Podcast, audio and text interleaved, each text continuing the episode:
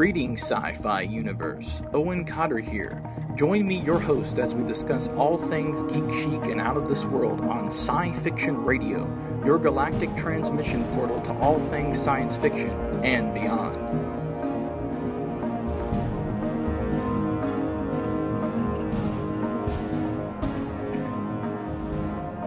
Welcome to Sci Fiction Radio. On today's show, we have Scott Nakata of Escapes Props. Hold tight while he joins the show. Scott, you there? Yeah, I'm here. Can you hey, hear me? Man.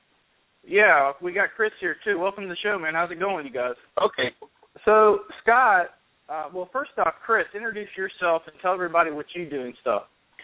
Well, my name is Chris Dawson, and I work in the motion picture industry as a visual effects digital artist, visual effects supervisor, whatever pays the rent. On Star Trek Renegades, I am one of three other visual effects supervisors, which include Tobias Richter and Michael Struck. Okay. Uh, Scott, introduce yourself. Tell everybody about what you do and everything. Hi, everybody. My name is Scott Nakata. I make props for a living. I also do production design and art direction on Star Trek Renegades. And um, that's me in a nutshell, pretty much. Awesome. Now, for the listeners, just curious, Scott, what are some of the projects you've been involved with? I know you're into a lot of in the world of sci-fi and a lot of stuff. What are some of those projects? Uh, generally Trek related. A lot of fan films, um, smattering of other uh, films also, but it's primarily Trek. So Star Trek continues.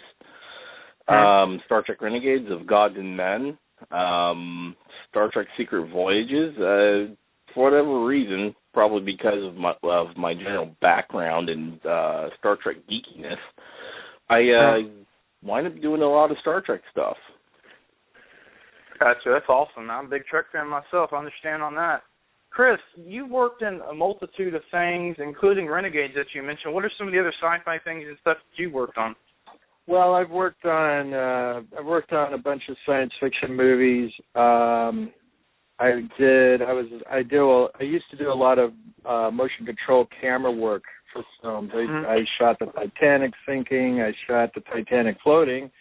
I shot oh, wow. spaceship for Armageddon, and um, I've done de-aging effects on Bruce Willis for Surrogates, which I think was one of the last great science fiction films, um, actually. And right. um, so I, I work I work professionally in motion picture industry, so uh, I haven't gotten to do as much science fiction as I would have liked. I wish every mm. show was a science fiction show, but uh, that's not always the case. mm. Well, I worked on. Scott, well, I guess I could okay. tell you. Oh, I'm sorry. I, I should tell you I worked on uh, Star Trek Nemesis as a motion control artist, uh, motion control op- camera operator and doing all the scenes with double Datas. So we needed a precision oh, wow. motion control camera system. So anytime you saw double data and the camera was moving, that was a shot I was involved in. Wow. Well, let me let me ask you some questions about that. Nemesis is a great film. It's kind of like the Wrath of Khan of the uh, next gen series, in my opinion. Uh, what wow. what is it like? Yeah, what is it like working on uh, that that that kind of set and that kind of uh that kind of environment like how was it working with Brent Spiner and stuff like that? Well it was um you know you want to take a professional attitude so I sort of had to hide my Trek geek. Um everybody who hired me knew that I was a Trek fan and it was pretty obvious once I got to set when I was you know just walking along the corridors of the Enterprise looking around. You know mm-hmm. um in my capacity as a camera, essentially, I was a camera operator on that show for the visual effects side of it, and um, Hmm. it was it was great. I mean, it, this was um, this was a director who was new to the Star Trek franchise, and he had a he had a view of it that he wanted to take. Um, the craft, the cast, who I, I had worked with them previously on Star Trek Insurrection for a number of days on one of the outdoor sets uh, where where Captain Picard and Anij were going into forward into time. There was a little bird. I worked on that, but um, they're very professional, and, and it was um, there was uh, there was some there was some cutting up a little bit. You know, I mean this those guys had worked together for so many years and they were very comfortable around one another. Um, but uh, but basically it was you know be there on time, do your job, get the shot, go home. Mm. Well, Insurrection's a fantastic film as well. That part with the birds actually one of, if not one of my fa- my main favorite scenes. What exa- now that bird I'm sure was CGI. Or am I wrong on that, or how how, how did that filming go with that? How how did you how did you uh, go about that? Well, that was a motion control shot. Um, on that one, I actually was not the camera operator. I was uh, invited to fill in for someone who couldn't be there that day, and uh, as a camera assistant. And the guy inviting me knew just how much of a Trek fan I was, and I was available. It was over. It was over the course of uh, a couple weekdays, and um, like three or four weekdays. Anyway, um, so yeah, I get to the location and I saw the whole Ba'ku village and I was like, wow, this is really cool. And uh, then we wow. were actually we were actually drove up and out to a, if I remember correctly, kind of a field. This was up in uh, it was up in near Malibu. Um, and um, so got the set. The the basically what we did was we were shooting. Um, Patrick Stewart and Donna Murphy were sitting on a rock and the camera was it was a simple shot really. The camera was the dolly in and they were having a lot of problems with the electronics being out on location. And so that's why the that's why I got 3 days out of it 4 days out of the job as opposed to just one. And so anyway um the bird was CG. The bird was added later. The speed up effect was was sort of done later on, and um, the reason why they did motion control was so that they could do multiple passes. They had a waterfall there, and I believe they were going to try to slow it down. But it, when I saw the shot, I did not work on the on the CG side of it.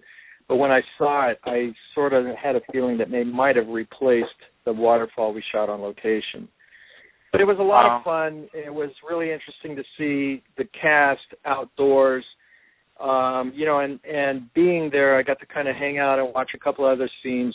There were there was a couple of scenes that we shot that I was involved in again as a camera assistant, not in my usual title, but um they didn't make the movie. It was a high speed shot of Captain Picard. It was it was a bunch of shots that just didn't make the movie. There's a lot of shots that don't make movies and um but the crew was was having a great time. I mean i remember jonathan frakes as being such such a great guy. And i worked with him later on on a movie called clock stoppers. And um oh uh, i worked very directly with him on that. And he was uh just he's a really a joy to work with. Very professional very uh-huh. but but on the other hand very friendly. You know not in an undisciplined right. crazy way but in a in a very like we're having a good time here. Let's let's let's do our best, and and that's what mm-hmm. you got. It was just good. Right. So yeah, it was a good experience. You mentioned working on clock stoppers. Yeah. Oh. I was saying you mentioned working on clock stoppers, and that's the villain in that was Michael Biehn, the guy that played the soldier from the future in Terminator. Am I correct on that? You know what? I I don't remember because I haven't actually seen the film. He wasn't in any of oh, the wow. shots I worked on. Um yeah. actually a lot of movies I work on I I don't go see. So uh obviously I saw the Star Trek films, but um Right. Yeah, it was uh I was working with I believe it was the young boy and um his girlfriend. It was a scene in a kitchen where time slowed down that we were doing Mm. and I don't know the context of the shot, but there was a he was spraying some water or somebody was spraying water at him or something oh, like I that. remember And then that scene. Yeah, and then there was another scene later on where we were in some sort of containment area, some sort of looked like a high tech area, and um we did some motion control photography in that too. And that was filmed down at Downey in in a former satellite facility. It was really neat. Wow. wow. Well, the film Renegades.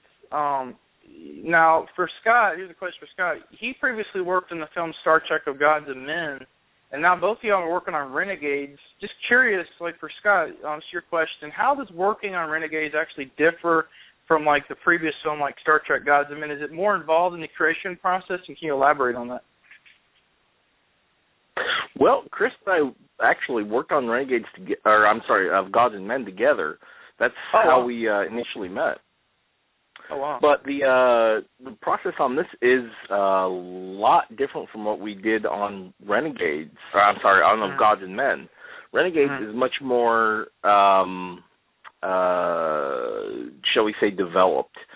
Um, Of Gods and Men was fantastic for you know what we were doing during the uh, the, the really the the startup, if you will, of the uh, fan film movement. Um, but with Renegades, we have just a lot more development, uh, much more of a studio-like uh, uh, process going on here.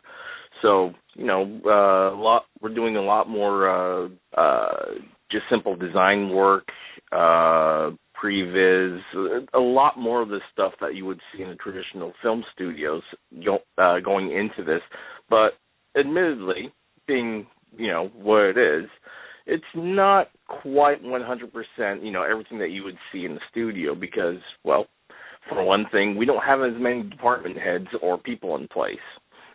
So Mhm. uh, it's it is a a, uh, a great uh, great product that we're putting out, and I feel Hmm. that could or has potential to definitely go somewhere. So, um, you know, I hope that uh, answers your question. Mm.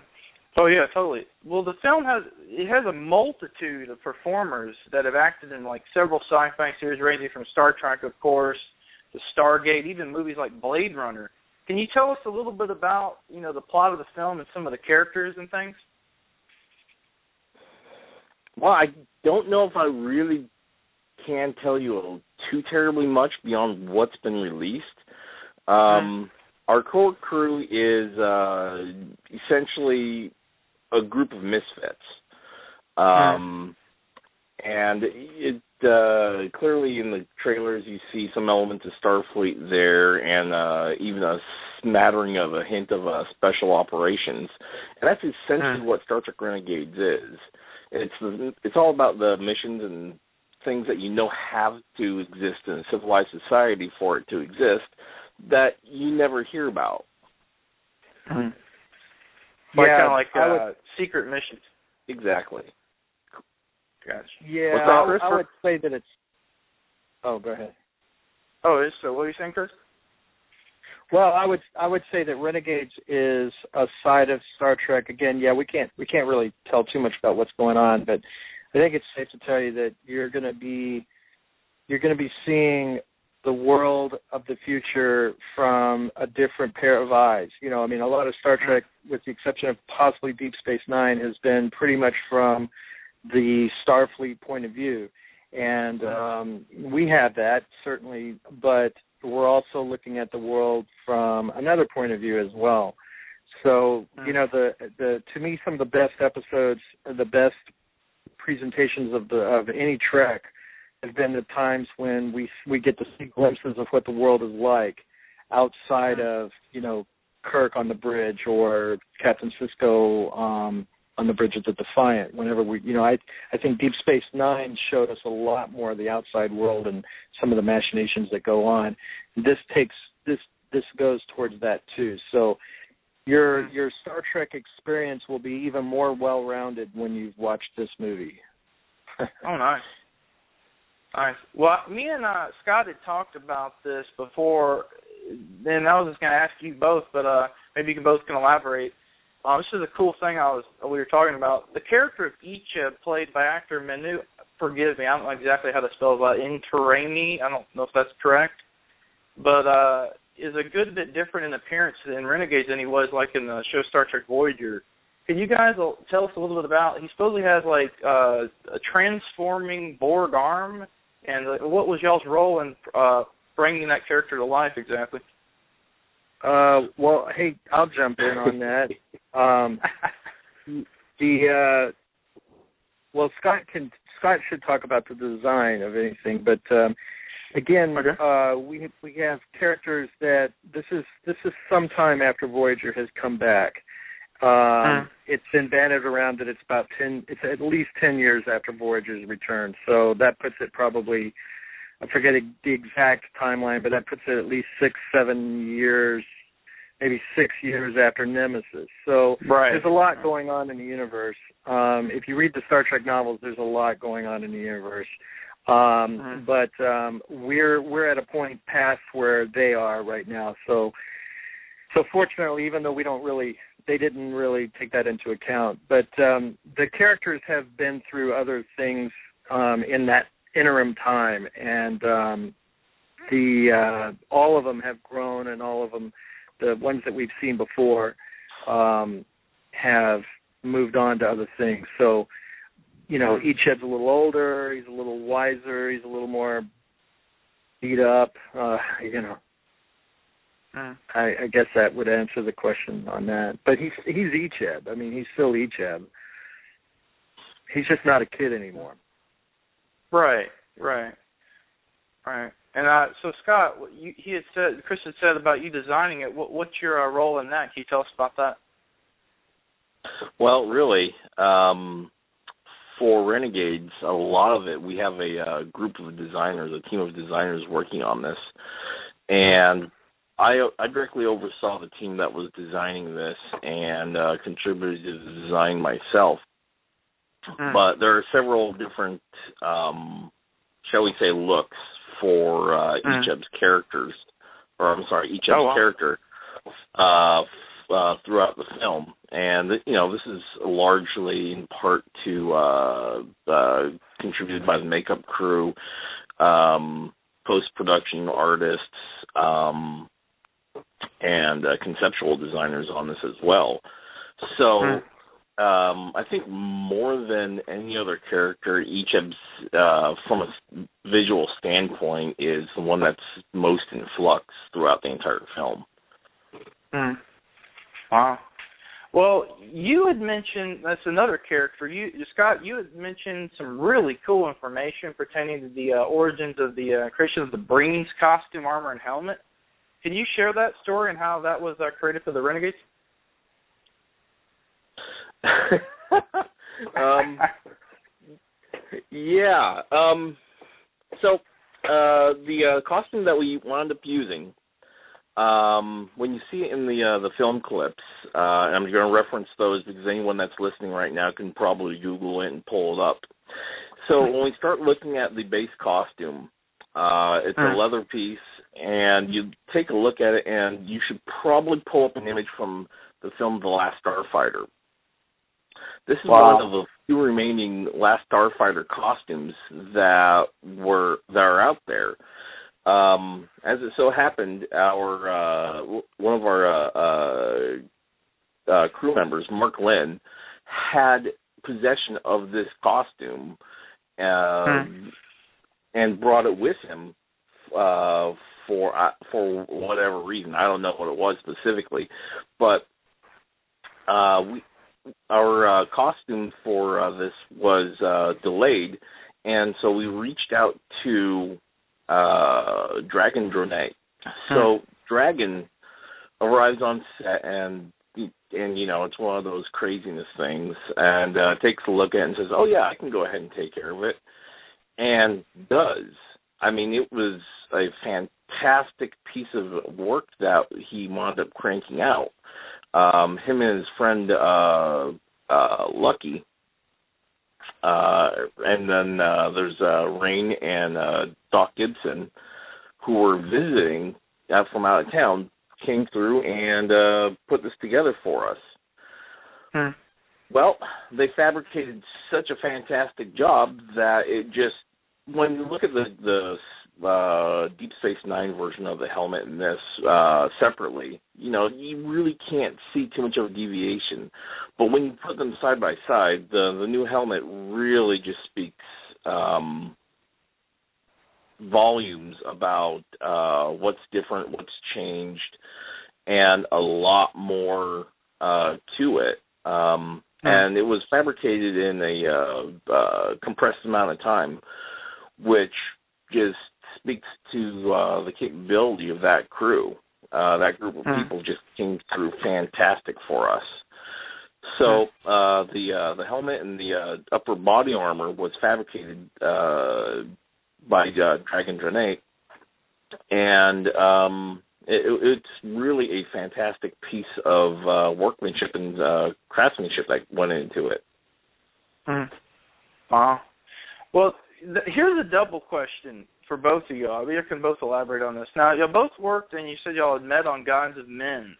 Now, the bridge set for that film, uh, correct me if I'm wrong, was created by James Cawley and crew from the Phase Two project and uh, both Nichelle Nichols and Walter Koenig from the original series uh, had starred in that film. Can you guys elaborate and tell us like about Nichelle and Walter's uh, opinions and feelings when they were back on the bridge of the Enterprise for the first time? Yeah, well, I I wasn't I wasn't there, so Scott, take it away. I actually wasn't on the live action part of it. I met Chris in uh, post production on Gods and Men.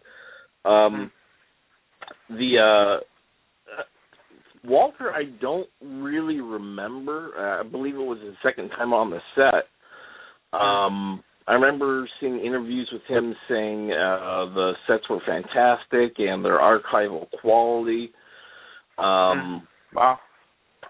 But I remember being on the uh, the bridge when Nichelle walked in, and I remember seeing her wearing a white suit and um she uh and, uh, and the entire cast and crew and uh people standing around that uh were locals and Nichelle walking onto the bridge looking around like a almost like a child looking uh at, at something fantastic for the first time and she walked in she started welling up a little bit in the, with some tears and her and uh, maybe a little quiver in the lip. I don't remember exactly too much, but mm-hmm.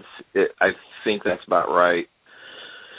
And she sat her chair. She sat her purse down on uh, the uh, communications chair, looked around, and said, "Gene is here." And wow. that was one of the most powerful, compelling things that just made that experience uh just one of the coolest things ever that you could have ever been or present to witness. Hmm. Wow, that's amazing. Gee whiz. Wow. I must have been like just just a shock to be back on that bridge after all those years. Wow. That well, we've got we've got is yeah, go ahead. Uh that set that we filmed on uh was really or is really uh a beautiful piece of work. Uh mm-hmm. There's no two ways about it. I mean, when you walk onto the bridge set and you put your hand down uh down over your eyes so you covered the upper uh open space in the ceiling, you it felt like you were on the Enterprise. There was no two ways to say it because that set was a full 360 degree 360 degree bridge set. Wow. Um it, it was it was really a beautiful thing. It was pretty crazy just to be on that. Wow, I bet so, man. That, that's that's awesome. Well, we've got a little bit of time left. I wanted to ask you guys a little bit about since y'all are both working on Renegades. Um, you you both got know there's a lot of ships in that movie ranging from like Federation like uh to alien ships. What first off, first question for both of y'all, what is each of yours favorite ship from the film? And about the Renegade's vessel itself, I assume that's Federation. And can y'all elaborate, uh, you know, like a little bit about that ship and some of its features, or whatever y'all know about that? Well, um, myself, I think my favorite vessel of the whole thing is mm-hmm. the uh, the Renegade ship itself, the Icarus. Mm-hmm. Um, I don't want to say too much because I really don't want to give too much away. Um, for one, I would love to, you know, just be able to uh, spread my wings a little bit more and get into some more professional filmmaking, um, or even pick up a couple professional uh, jobs. Um, so, uh, again, without giving too much away about it, what I really like about uh, Icarus is that it really is um, unique, if you will, mm-hmm. without actually leaving the boundaries or confines of Trek completely. Right. Um, USS Archer is also a very, very uh, unique collaboration, if you will. Uh, Mhm. Sternbach worked on that um, along Oh, wow. with myself. Um, and then John Eaves designed our new Klingon warbird. Um, Very and, uh. Again, another fantastic build uh, or a design, and Tobias Richter built that model. So uh, we, we've got other vessels coming through the pod pipeline. There's uh, another vessel that we saw early on in a lot of the early advertising materials. Uh, Mm. That's another ship that looks fantastic all, as well. Um, so uh, between everything, I think that Icarus is probably a, uh, a favorite of mine personally. Oh, that's awesome. Well, we have a little bit of time left. Are there any website links for both of you or info that we you could guys could give out about your various projects and work? Um, Scott, you got ahead, a real Chris. good Got website. uh, You know, you- I got I a really good say- website. Yeah. Go ahead, go. You got anything, Chris? Oh, well, I don't have a website. I used to have a website of all my space art, and I just didn't keep it up. And I keep saying that I'm going to make one and do it up nice. Um, and I just, uh, my landlord has not let me have the time. Um, so uh, neither are my bill collectors. So um, my stuff is mostly uh, for my artwork is mostly on my Facebook page. Uh, Gotcha. and um, my I you can look at me at the Internet Movie Database and see what I've been doing. Um, Okay. and that's that's like an online resume. Um, but that's it for me. What about you, Scott? Well, for me, uh, you can take a look at some of those stuff that I do at www.xscapeprops.com. That's xscapesprops.com. Or you can probably just Google my name, Scott Nakata, watch my uh, little short blurb on IMDb pop up, and then take a look at my Facebook page as well. Um, Awesome. Yep. Well, Scott, Chris, it was a pleasure having you guys on the show. I wish you all the best in all you guys do, and live long and prosper, guys. Thank you. Thank All you right, for having thank you. us. Most welcome. Bye bye. Goodbye.